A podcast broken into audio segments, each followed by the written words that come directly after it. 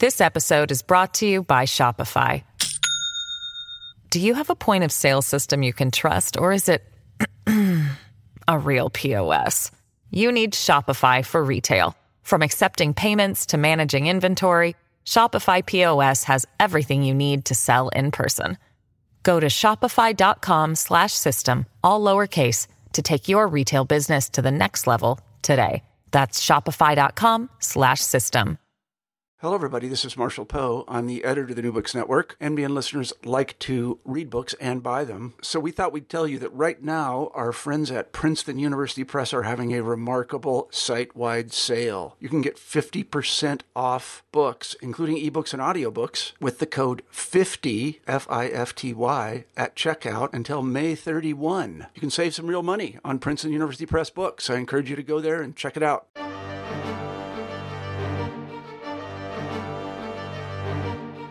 Hello, and welcome back to New Books in German Studies. I'm Ryan Stackhouse. Today, we have the pleasure of speaking with Astrid Eckert about her new book, West Germany and the Iron Curtain Environment, Economy, and Culture in the Borderlands. I first had the pleasure of reading Astrid's work with her award winning Fight for the Files, The Western Allies and Return of Captured German Archives. I am pleased to report, however, that West Germany and the Iron Curtain, available from Oxford University Press as of 2019, is another fascinating contribution to the literature Reviewers are already hailing it as a quote, brilliant exploration of the economic and environmental peculiarities of the border zone that is essential reading for all students of post 1945 Europe. I, for one, am inclined to agree.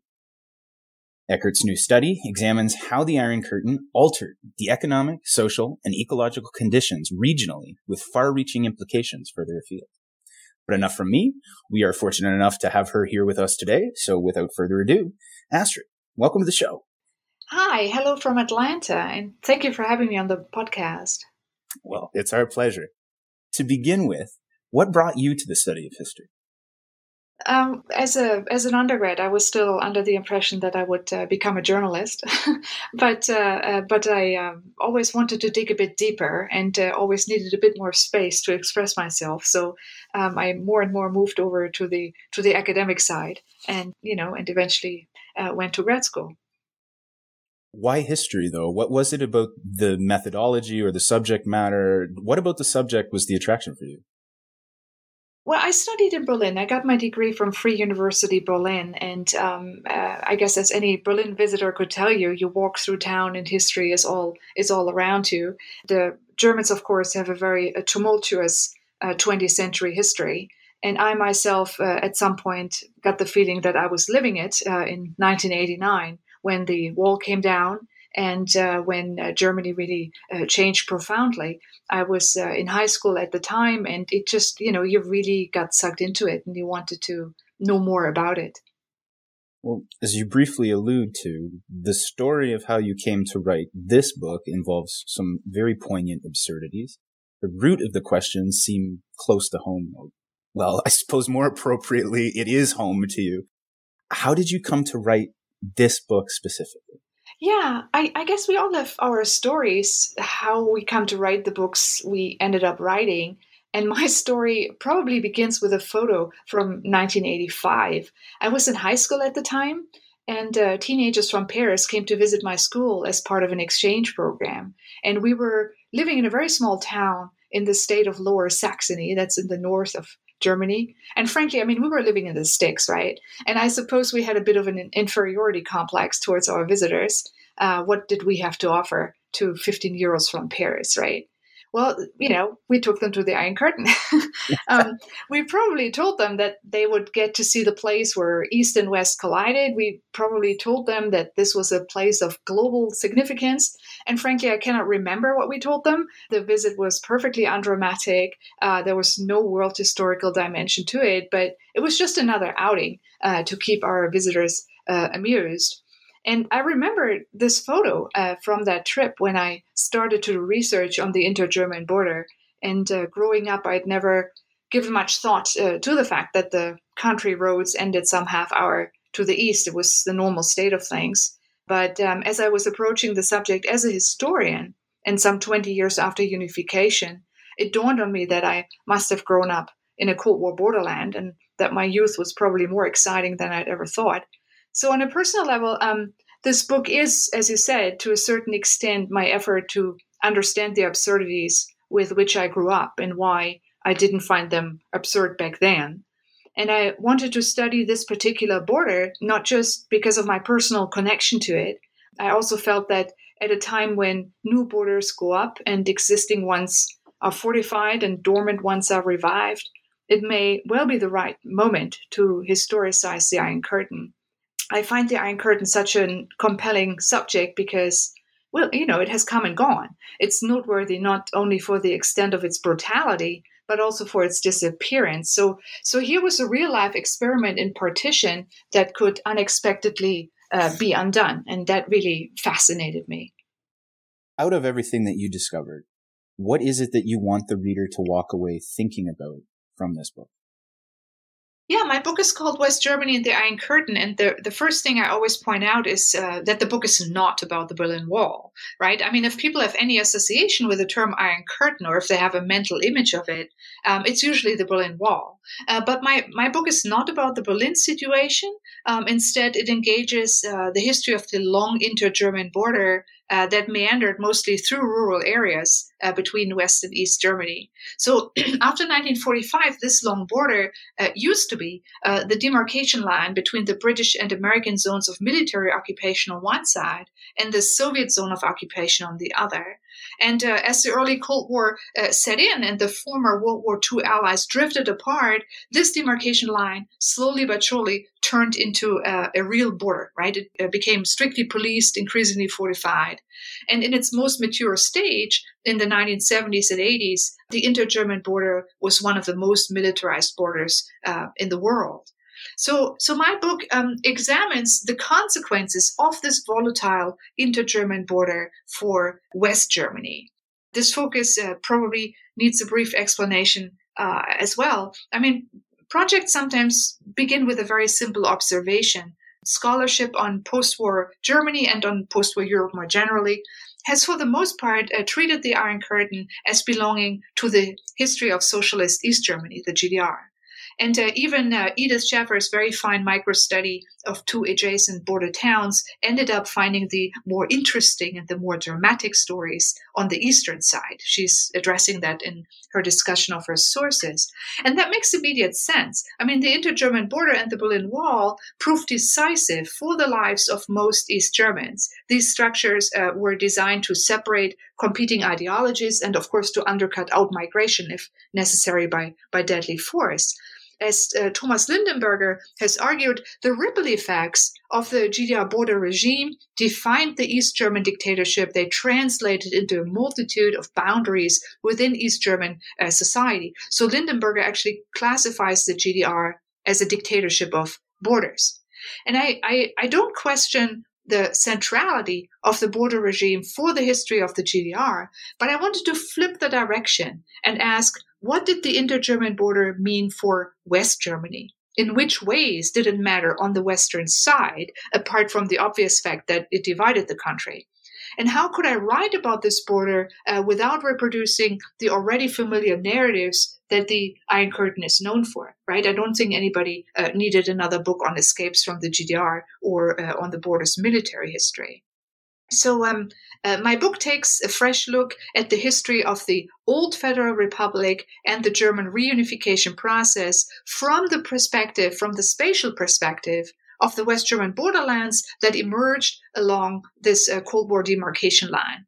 And the borderlands I'm dealing with um, are the, the, the counties on the western side of the inter German border uh, West German contemporaries uh, referred to these border counties as the Zonenrandgebiet, the zonal borderlands. And um, I, I, wish I could show you a map on this uh, podcast, but but imagine a 25 mile deep strip of land along the inter-German border on the western side. So that's the extent of these borderlands.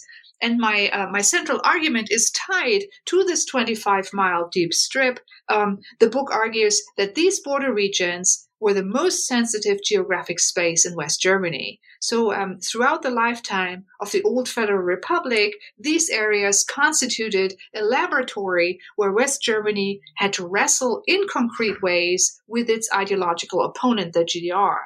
And in these borderlands, Western authorities had to address the many practical consequences of partition, right? You know, interrupted roads, broken utility networks, lost property, inaccessible schools, that sort of thing. Um, but these practical issues uh, were only uh, the beginning. The nature of the engagement with the socialist neighbor changed over time, uh, reflecting the well known uh, trajectory of the Federal Republic from its anti communist founding and affluent miracle years through the era of the Cold War uh, detente into a, you know, rather self absorbed last decade, the 1980s. When I say that the border regions were the most sensitive geographic space in West Germany, then this is, of course, related to the significance of the border itself. I mean, I probably don't need to explain that the Iron Curtain was, of course, the central icon of Cold War Europe. It was a shorthand for the partition of the continent into West and East, into capitalist and socialist economies, NATO, Warsaw Pact, democratic and collective societies, right? So these Cold War binaries were symbolized by the Iron Curtain. And fueled by this uh, symbolic valence and power, the border, I argue, magnified all activities uh, and developments in these borderlands. On that note, you begin by investigating the economic dislocations caused by this demarcation of Germany. How did the sudden appearance of the Iron Curtain change the situation on the ground? And how did locals react to this abrupt reordering of the economy? two chapters in my book uh, are addressing the economic situation, uh, the economic consequences uh, of the inter German border. And I find them really um, central to understand uh, how West Germany ever acquired spaces that one may call borderlands at all. I mean, from an American perspective, Germany is perhaps a rather small state. And uh, so the question is, where on earth would they fit uh, borderlands? and in the economic chapters, I, I argue that uh, the lobbying efforts of representatives from the border counties created these borderlands, constituted these, these borderlands. It is uh, through the lobbying efforts that the borderlands become visible as a spatial unit. To flesh this out further, I mean, for the most part, the, the German Iron Curtain created borderlands where none had been before right? So the regions along the demarcation line were economically very heterogeneous. For the most part, this border uh, crossed the regions that were rural and uh, depended on agriculture. But the border also came close to cities such as Lübeck and Wolfsburg, Göttingen, Kassel, Hof, and each of them had a specific local uh, economy or specific uh, industries. So, for a few years after the Second World War, the demarcation line between the Soviet zone and the Western zones of occupation still remained unfortified, and it, it, was beyond the capacity or willingness of the Allied authorities to police this line in a consistent or effective manner. But although the demarcation line was still frequently crossed in both directions, uh, East and West already began to diverge before the two German states were officially founded in 1949. So the introduction of a new currency in the Western zone of occupation in June 1948 is, is really central in this context because it created uh, two territories of diverging economic opportunity, right? So that is the moment when this demarcation line really started to behave like, like a real border. So before Germany was divided politically, it was already getting divided economically. And um, so uh, in these chapters, I want to use the purge of these budding uh, border regions to get a sense of how West Germany adjusted to its new post-war economic uh, geography, right? So how, how it started to settle into the new territorial realities that were emerging um, after the Second World War. So in the in the West German context, this means that the established industrial areas on the Rhine and on the Ruhr and in uh, the uh, Germany's southwest, they soon experienced rapid economic recovery, right? Something we conventionally call the economic miracle. But this uh, economic miracle looked very different in the border regions, right? Uh, it actually had detrimental effects in the border counties. So, um, as economic recovery uh, gained momentum and on the Rhine and on the Ruhr, uh, it sucked capital, business, and labor out of uh, the borderlands. Uh, local companies received relocation bids. Skilled workers now migrated west, but unemployment in the border counties remained very high. So, um, because economic recovery had these detrimental effects in the border regions, uh, border residents began to feel that they were, you know, under friendly fire, so to speak, and they started to refer to the rest of the country as uh, the Golden West, right, as if they themselves were not uh, part of it. So, justified or not, in the new economic geography of Western Germany, the regions along the border acquired um, a reputation as economically depressed areas. And justified or not, residents in these border regions perceive themselves as falling behind. And in this situation, a coalition of people from the border counties pressured the Bonn government uh, to support their regions and prevent them from falling further behind. And I refer to these people um, as borderland advocates, right? They were local politicians, uh, business owners, chamber of trade people, chamber of commerce people. And uh, these uh, these borderland advocates uh, argued that uh, West German reconstruction efforts must be especially visible along the border in order to, you know, impress uh, East German observers and demonstrate the superiority of the Western political and uh, economic system. Right. So this is the the window dressing argument that we know already from from West Berlin. Um, so they argued that if their regions uh, did not get to benefit from the economic miracle, then residents might well become susceptible to communist infiltration.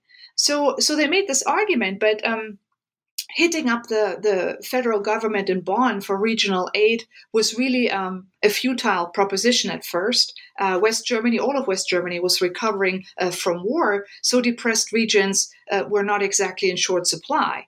Uh, in fact, the border counties uh, only joined in already highly audible chorus of, of similar expectations that were directed uh, towards the state. Uh, yeah, I mean, you know, the border regions had a hard time for sure, but so did a whole string of other areas and uh, and cities. So so clearly, um, there was a competition for state resources here, and uh, the border advocates realized that they needed to speak uh, with one voice. They needed a more systematic approach, and they therefore uh, coordinated their efforts and started to pitch a more consistent message. Right. So, so whereas other regions uh, only, uh, in quotation mark, uh, suffered from war damages and run-of-the-mill structural weaknesses, the border regions uh, could point to and act- actively enlisted the ideological parameters of the of the Cold War, right? So theirs were problems uh, caused by uh, communist aggression. So the early Cold War provided a suitable language and imagery to pitch the border regions as victimized, right, by the communist regime uh, next door. So those who spoke for the borderlands developed a, a, a, visual and rhetorical language of, of partition that, that fixed the demarcation line on the mental maps of their compatriots even uh, before East German authorities famously escalated the border regime and locked down the demarcation line in May 1952. And um, so I was analyzing these uh, lobbying efforts, and I came to the conclusion that that borderland advocates really cared less about living in the shadow of the Iron Curtain uh, than than about living in the shadow of the economic miracle. Right. So borderland residents were quite concerned that economic uh, recovery was was passing them by, and these lobbying efforts were eventually rewarded. I mean, state support was uh, slow in coming, but uh, once regional aid measures took shape, these areas uh, came to be known in West Germany as uh, Zonenrandgebiet, which I translate as zonal borderlands. Uh, and uh, borderland advocates themselves had actually come up with this term. It was kind of their brand name. Although their their their regions were actually uh, economically very diverse, uh, they realized that they needed uh, a coherent label uh, to turn their regions into one recognizable spatial unit. And correspondingly, the the aid program they eventually received uh, came to be called uh, as Zonenrandförderung, right, which I translate as zonal borderland aid. And this aid program was uh, designed to support the, the counties and the local economies through uh, various state uh, subsidies, you know, anything from favorable interest rates on business loans to tax incentives, transportation subsidies, you know, that sort of thing. And um, zonal borderland aid uh, soon became an integral part of the border region's economic and uh, cultural life. So, together with aid to West Berlin, uh, zonal borderland aid really became the most enduring regional aid program in West German history. I mean, that is, it's a terribly awkward term, Zonenrandgebiet or Zonenrandförderung. Um, I don't know, you're probably aware that uh, during the 50s and 60s and well beyond, West Germans referred to the GDR as uh, Die Zone, the zone. So that was clearly a mockery of uh, socialist East Germany. And uh, by doing that, by referring to the GDR as the zone, West Germans implied that uh, despite the founding of an independent East German state in 1949, the GDR remained a Soviet puppet regime, right? Not much different from the times when East Germany was the Soviet zone of occupation.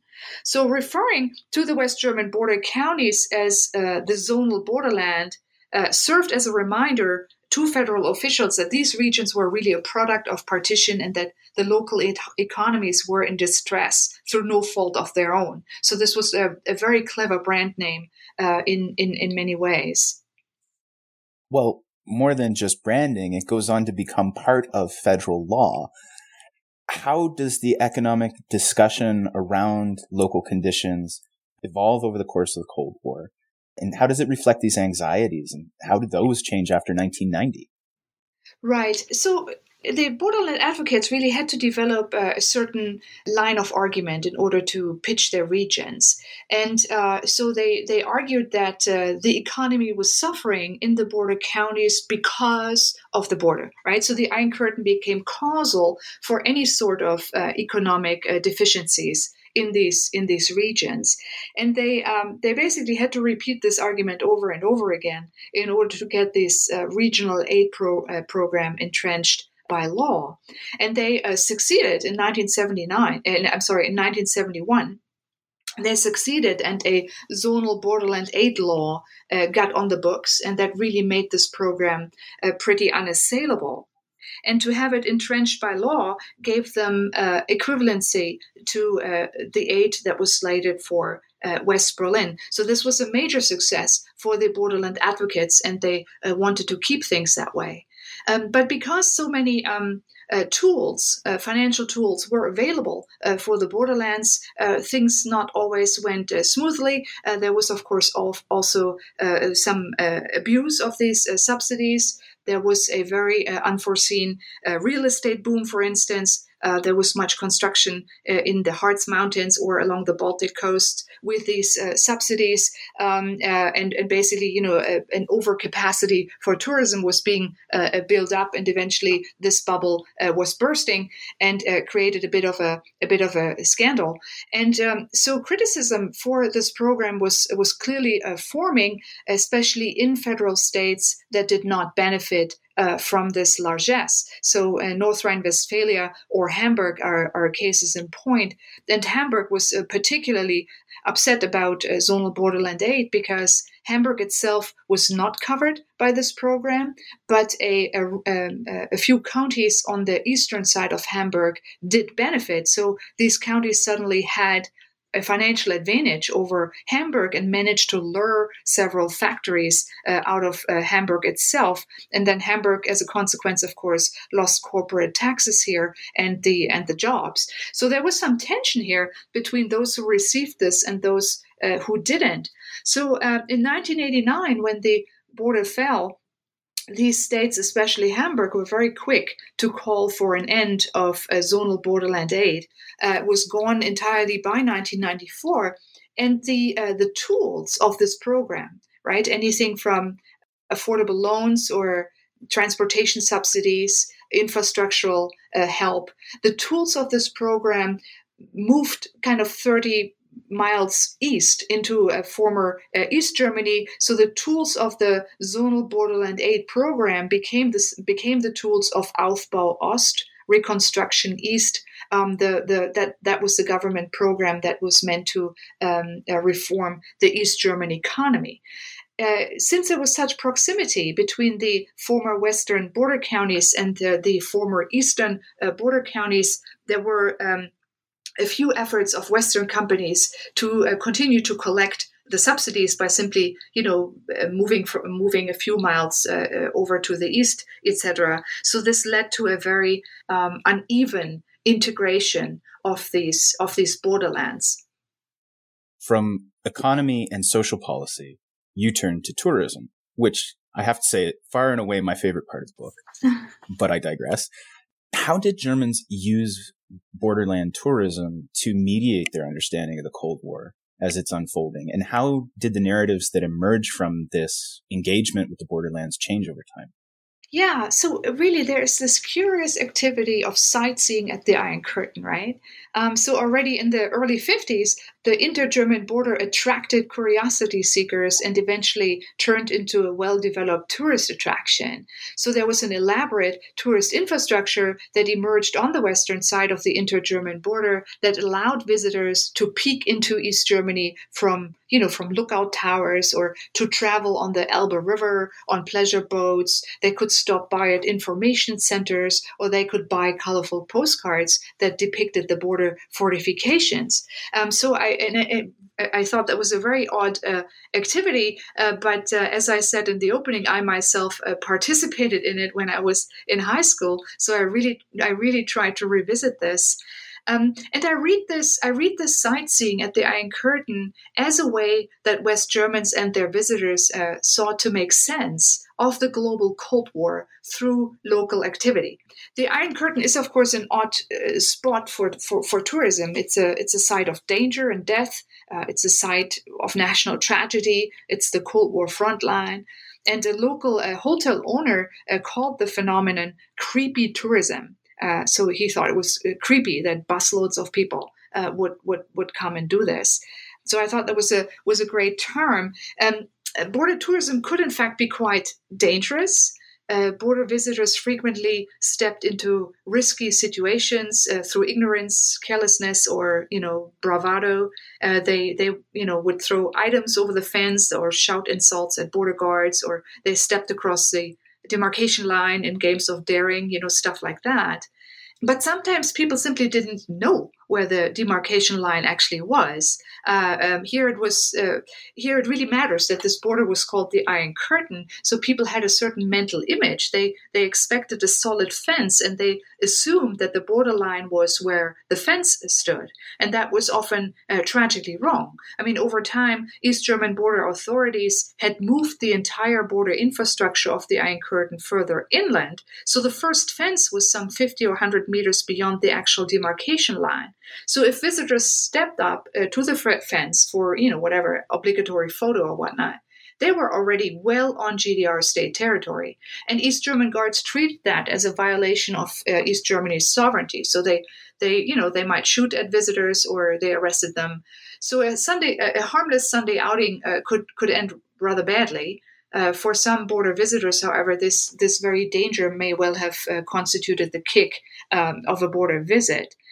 And needless to say, that that border tourism was uh, a major provocation for East German authorities. Um, the fortified, uh, the fortifications of the border, uh, how the border looked. I mean, all of this was really forbidden knowledge for ordinary East Germans. Uh, they uh, East Germans were not allowed uh, to approach the border, so border tourism really could only happen from the western side. And from the Western side, uh, this forbidden knowledge was deliberately put on display, right? So the Western visitors could easily see uh, what the SED regime always uh, sought to deny, namely uh, that the border had been fortified to lock people in and not to keep alleged fascists or imperialists out. So, so border tourism was really uh, a major image problem for the GDR de- leadership.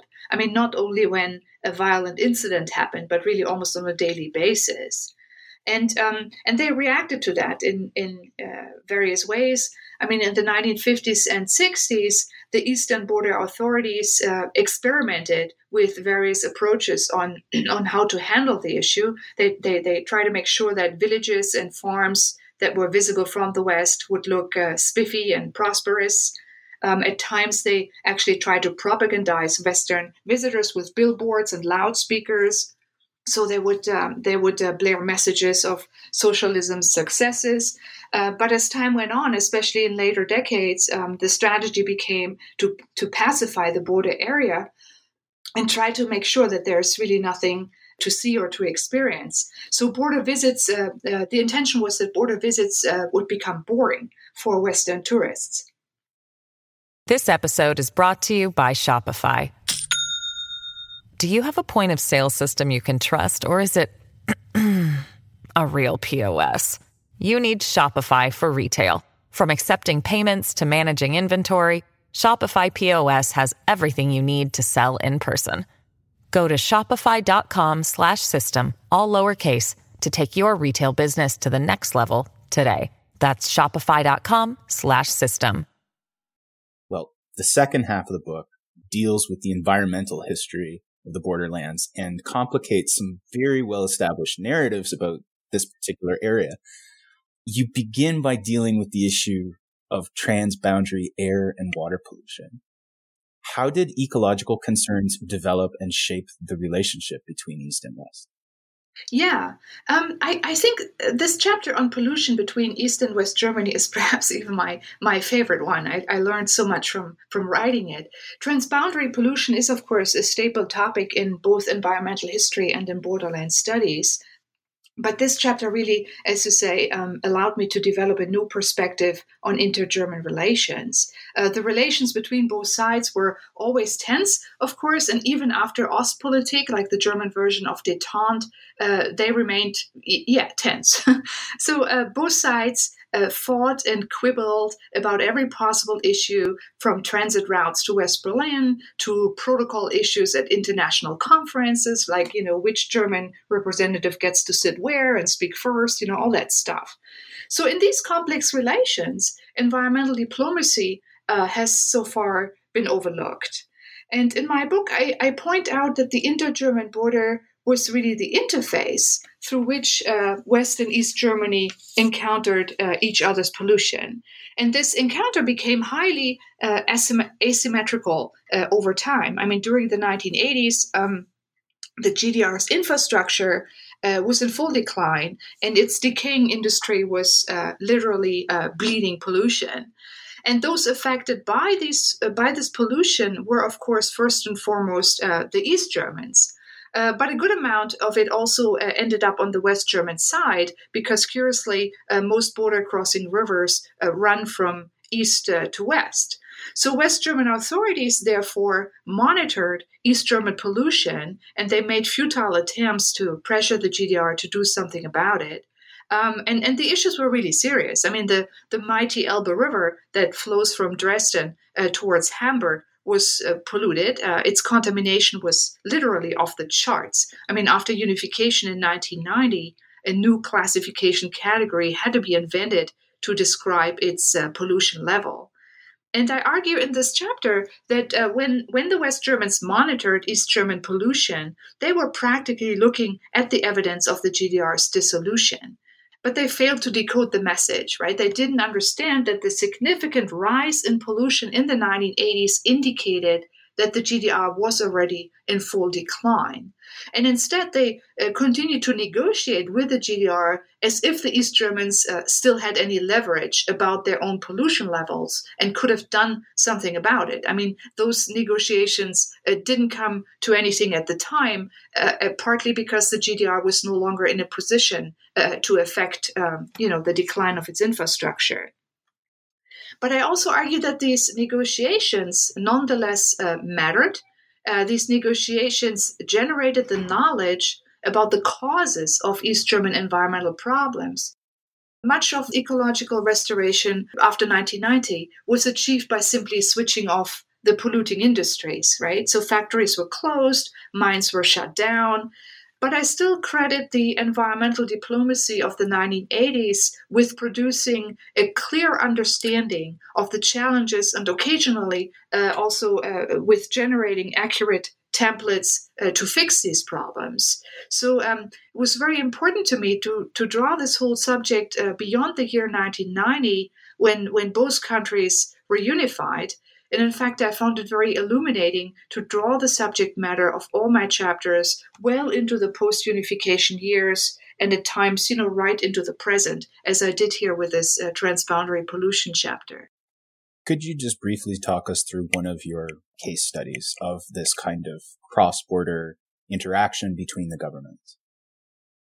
Yes, um, one of my case studies is the Werra River. Um, the Werra River um, meanders across the border between Thuringia and um, and uh, Hesse, um, and uh, this river suffered from uh, brines that uh, came from potash mining. And uh, so, uh, and, and, potash mining in this region had been practiced since around 1900. So this was not uh, a new industry in any way. And uh, and already in the early 20th century, uh, the potash mining had created conflicts between the stakeholders of the river, uh, you know, farmers, uh, people who draw their drinking water from the river, and the and the potash industry that was uh, polluting it.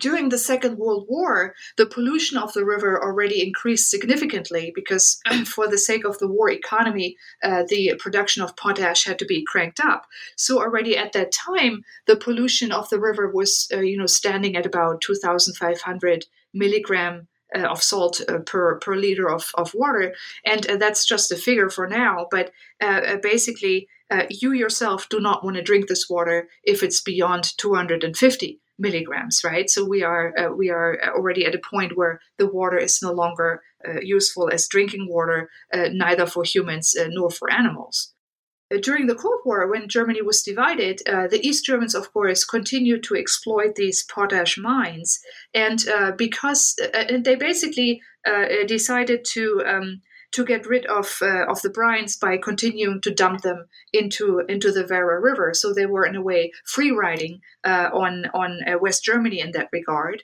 And uh, from east from the East German side, they argued um, that this shouldn't matter all that much because the river would just eventually discharge uh, the water to the North Sea. Uh, so it's basically just a canal. Um, but uh, the West Germans, of course, um, had the damage uh, uh, from it because these uh, aggressive brines i mean not only was the water no longer potable and not even useful for industrial use but the aggressive uh, salty brines were also damaging infrastructure along the river you know from boats to um, turbines to uh, bridges etc right? Uh, so they tried to negotiate with gdr to decrease uh, the the in, the input of the brines, uh, and uh, that uh, didn't get anywhere because, um, as I mentioned, uh, the GDR was just not in a position to make investments on the scale that would have been needed to to decrease the input of the of the pollutants. So the the negotiations were very um, frustrating for the West German side uh, because the, the East Germans basically said, well, if you uh, want us to decrease pollution, then why don't you deliver the technology that would allow us to do it? And uh, but that was a, no go uh, for the West Germans for a long time because they perceived this as as blackmailing. So the issue um, didn't come to, to much of a solution, although over time the West Germans eventually conceded uh, more and more uh, because they thought uh, if they if they don't do anything, uh, then the situation will just uh, be the same. So they their their own position softened over time, and they became more and more willing uh, to provide the environmental technology to allow the East Germans to produce in a less polluting way. And um, and when the wall fell in 1989 the uh, again as I as I mentioned earlier, the mines on the East German side were were just shut down. So that took uh, certainly took care of uh, a lot of the pollution. But I mean, the East Germans had never been the only uh, polluters here. On the West German side, on the river, there were also potash mines, uh, and uh, the some of the East German mines were bought up by the Western company that ran the West German potash mines. And um, so after 1990, potash mining did continue in this region, and the pollution of the river does continue. And uh, we do have a, a major abatement. Uh, uh, you know, so there are less less uh, pollutants now in the river, uh, but at the same time, uh, the river is still not in an ecologically good state. And the argument I make here is that only because the pollution is less after 1990 does not yet mean that uh, the river is in a good ecological state. So, in a way, the river itself that is the measure for uh, how strong, uh, how uh, you know, how complicated this this pollution really is, uh, and it, that allows you ultimately uh, to make an argument about uh, about capitalism versus uh, socialism. So the idea that socialism has such a negative environment, uh, environmental record is surely correct. Uh, but the story after 1990 does not suggest uh, that the capitalist economy is in a better position to bring this river back to life. I mean, the hard numbers there are extremely telling. Like it's four, uh, was it like 40,000 back down to 2,500, but still like 10 times higher than potable water? That's right. That's right. Along this line of argumentation, you also take aim at the narrative of the Iron Curtain as a conservation success story. Yes. Just to begin with, though, because some of our listeners won't be familiar, what is the narrative that you are uh, in conversation with, and what do you mean by transboundary nature? Yes. Um, yeah. So I have a, a, chapter that is called Transboundary Natures. And in this chapter, um, I analyze the ecological footprint of the Iron Curtain and the consequences of the border regime for landscape, wildlife, and humans. And uh, as you say, some listeners uh, might have heard about uh, the ecological impact of the inter German border uh, through a post unification project that is called the Green Belt right? So when the border opened in late 1989, nature conservation groups uh, rushed to preserve the ecologically valuable biotopes that the border had sheltered uh, for many years. So this swath of land was was rich in biodiversity because as long as the border occupied it, it was practically taken out of circulation for any other land use, right? So no farming, no fertilizer, hardly any foot traffic, only extensive maintenance like mowing, etc. And the the Greenbelt uh, Conservation Project uh, seeks to protect this green strip uh, because during the time the border stood there, this area allowed sensitive plant and animal species uh, to, to thrive, right? Elsewhere in West Germany, such species were often displaced by industrialized agriculture, fertilizer use, urban development, that sort of thing. So, and, and I think that the Greenbelt is a very impressive uh, project. But when I started to engage with this Greenbelt project as a historian, um, I soon felt that its marketing story sounded just a tad uh, too nice. Uh, the, the conventional Greenbelt narrative explains the biodiversity in the former border strip by uh, referring to a 40 year respite for nature, right? A 40 year breathing space for nature. And, and I felt that this was uh, too much of a redemptive narrative, right? It was kind of a from barbed wire to biodiversity kind of narrative. Uh, but but if you look at the development of the actual uh, border infrastructure, you can see that before any respite uh, settled over the Iron Curtain, uh, the expansion of border fortifications uh, degraded the landscape. Right in the name of border security, eastern border troops denuded forests, they kept weeds short, and contemporaries uh, described the border as a scar in the landscape. So that was surely not, not a compliment.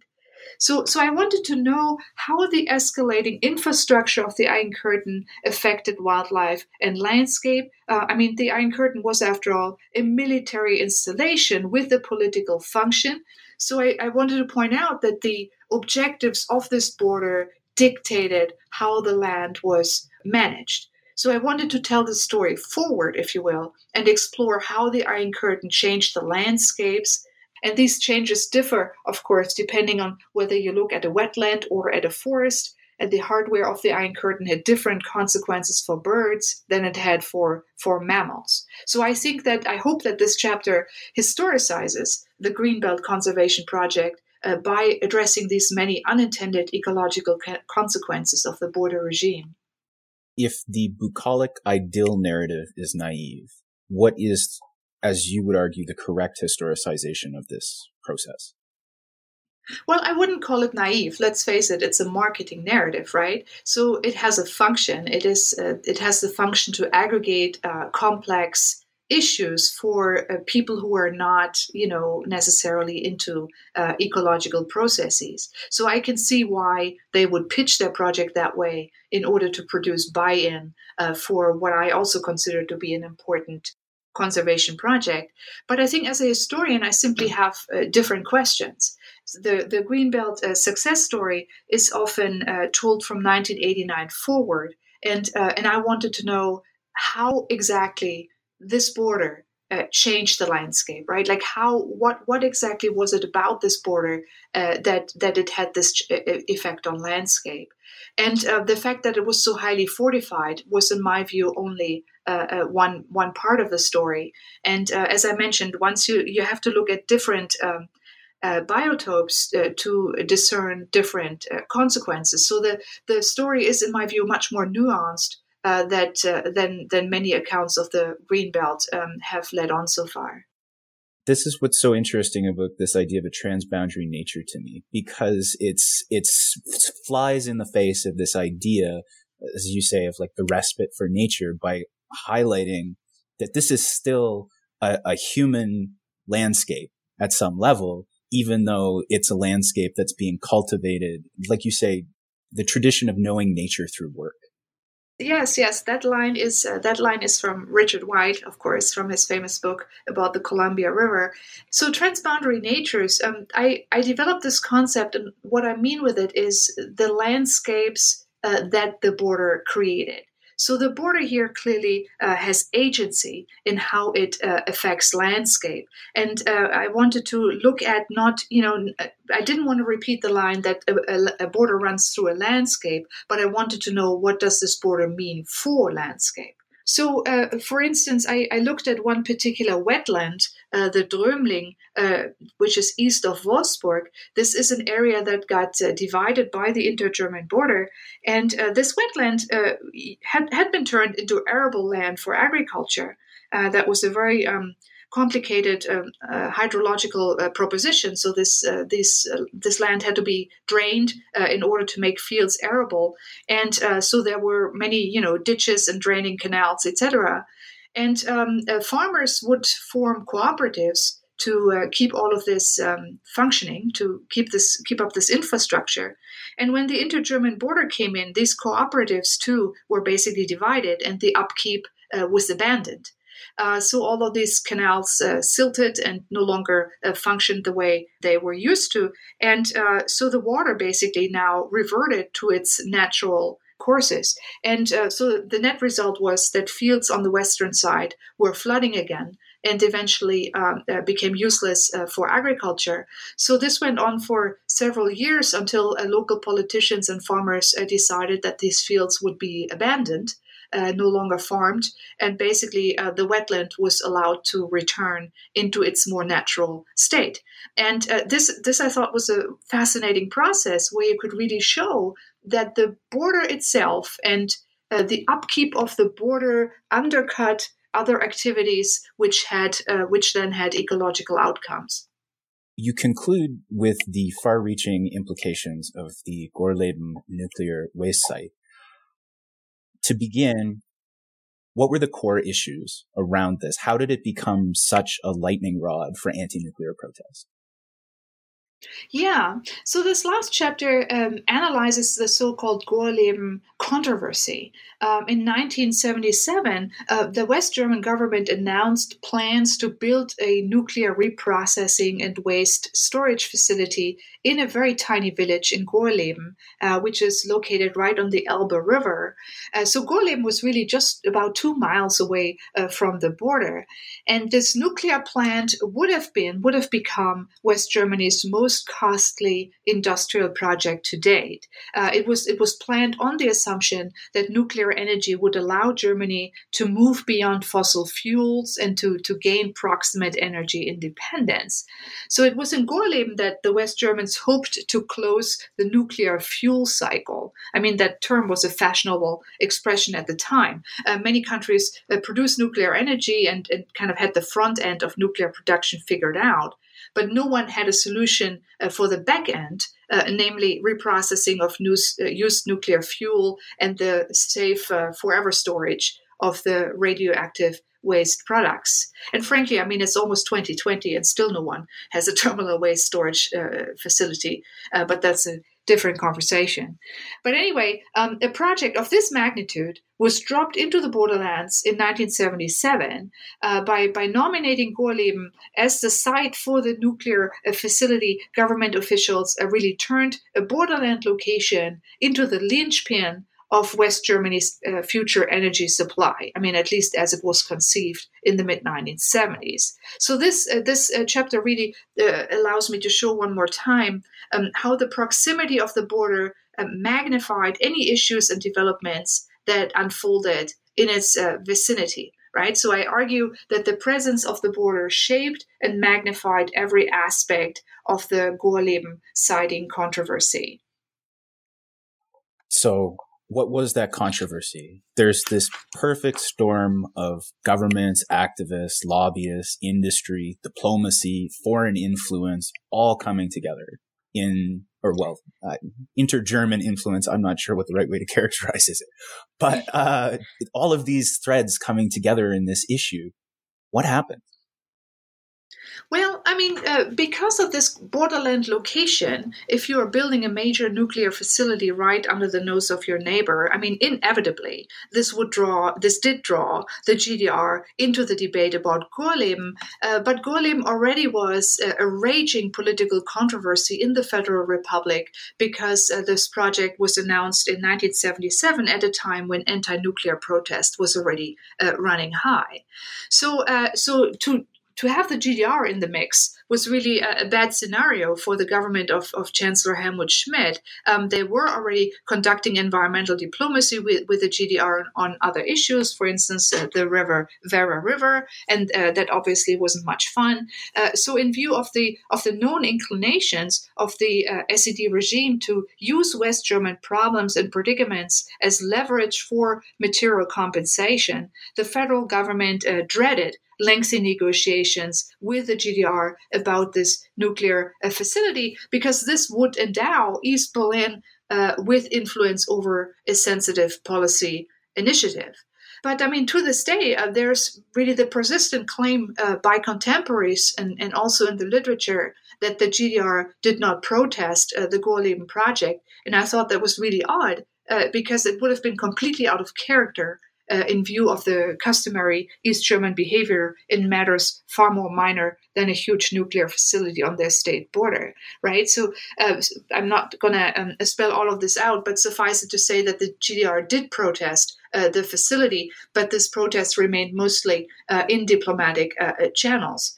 Um, what fascinated me was that the SED leadership was surprisingly well informed about every aspect of the Gorleben project um, they relied on Stasi information and they really did not wait until the Bonn government um, uh, would share any information with them. So I found. Um, I found almost uh, verbatim parallels between protocols from the West German nuclear cabinet meetings and in uh, Stasi reports. So they were uh, really exquisitely well informed.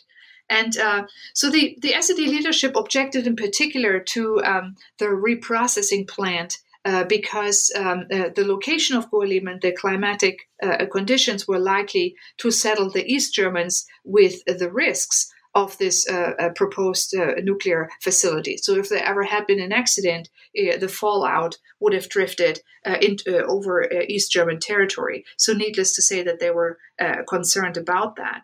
So that is that is one aspect of the perfect storm, and um, uh, what's what's also interesting in terms of the um, uh, borderland subsidy story that I had uh, mapped out in the in the first chapters, uh, this Gorleben siting decision really um, almost consummated decades of lobby work by borderland advocates. Um, and so there were these um, uh, discursive patterns that had been conceived in the 1950s that, that framed the border regions as areas in need of state aid, in need of industrial development and jobs. So, in a way, the borderland location of Gorleben uh, almost predetermined its nomination. And um, there's this long-standing debate in German politics whether uh, Gorleben was uh, selected for geological reasons, right? It had a suitable salt dome, or whether it was selected for structural reasons because the region uh, needed jobs. And since my earlier chapters established that the borderlands had been constructed as a spatial unit based on economic concerns and regional interest politics, there is, in my view, really uh, no other possible answer. Uh, Gorleben was picked for structural reasons. After three decades of lobbying, borderland advocates had really contributed significantly to the perception that their regions would gladly accept any industrial development, including risk industries.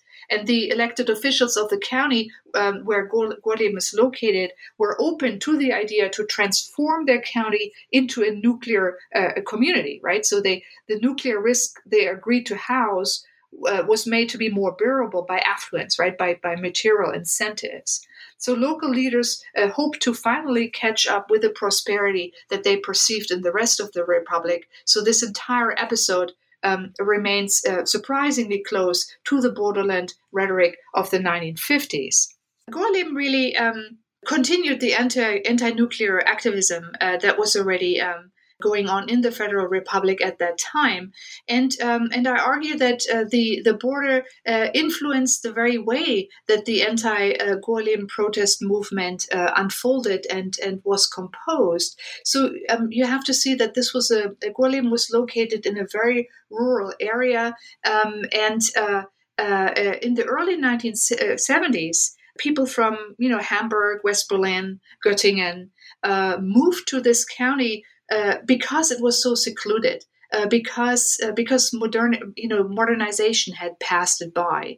Uh, uh, the, the, the Wendland area where Gorleben was located uh, was perceived as you know to have retained a certain rural authenticity, etc. So so um, people settled there who tried to use the area to practice you know what we could call alternative lifestyles. So the seclusion that the border created had drawn them there uh, in the first place. And now that they were there suddenly there is, are these uh, plans to nuclearize uh, this this particular um, uh, this particular county.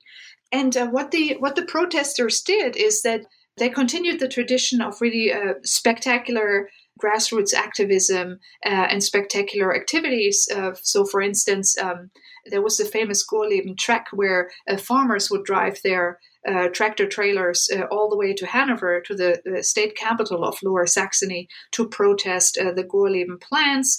There was also um, the uh, occupation of the construction site and the um, the founding of the Free Republic Wendland. Right? I mean, they basically uh, staged a departure from the what they perceive to be the atomic state.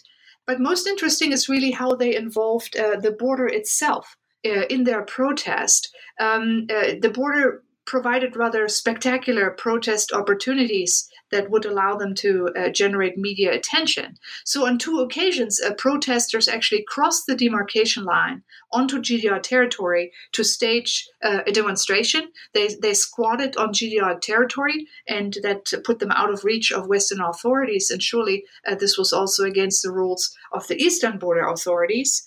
And um, so they, they practically invented uh, a new protest form that was only possible in uh, divided Germany, right? You occupy the border strip, you're flirting uh, with a Cold War incident. Um, and this uh, protest form was uh, subsequently adapted for a number of other environmental uh, causes. Uh, the, the border fortifications would serve as a backdrop for protest activities that wanted to underscore the point that, that pollution or um, nuclear radiation simply knew no boundaries. So, uh, what better place to do that than the uh, allegedly solid Iron Curtain? Projects like this always end up opening innumerable rabbit holes that you can fall down and sometimes you have to just move on from them.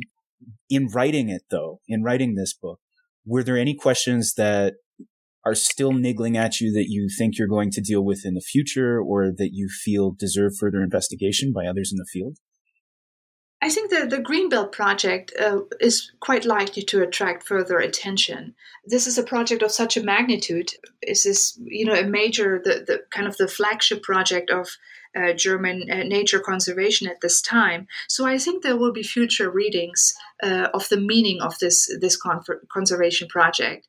And um, and I also think we are not done with the conversation about um, the environmental record of a state socialism as compared to the environmental record of the capitalist economies. So I think uh, that conversation is being very cautiously reopened right now um, by scholars of Eastern Europe.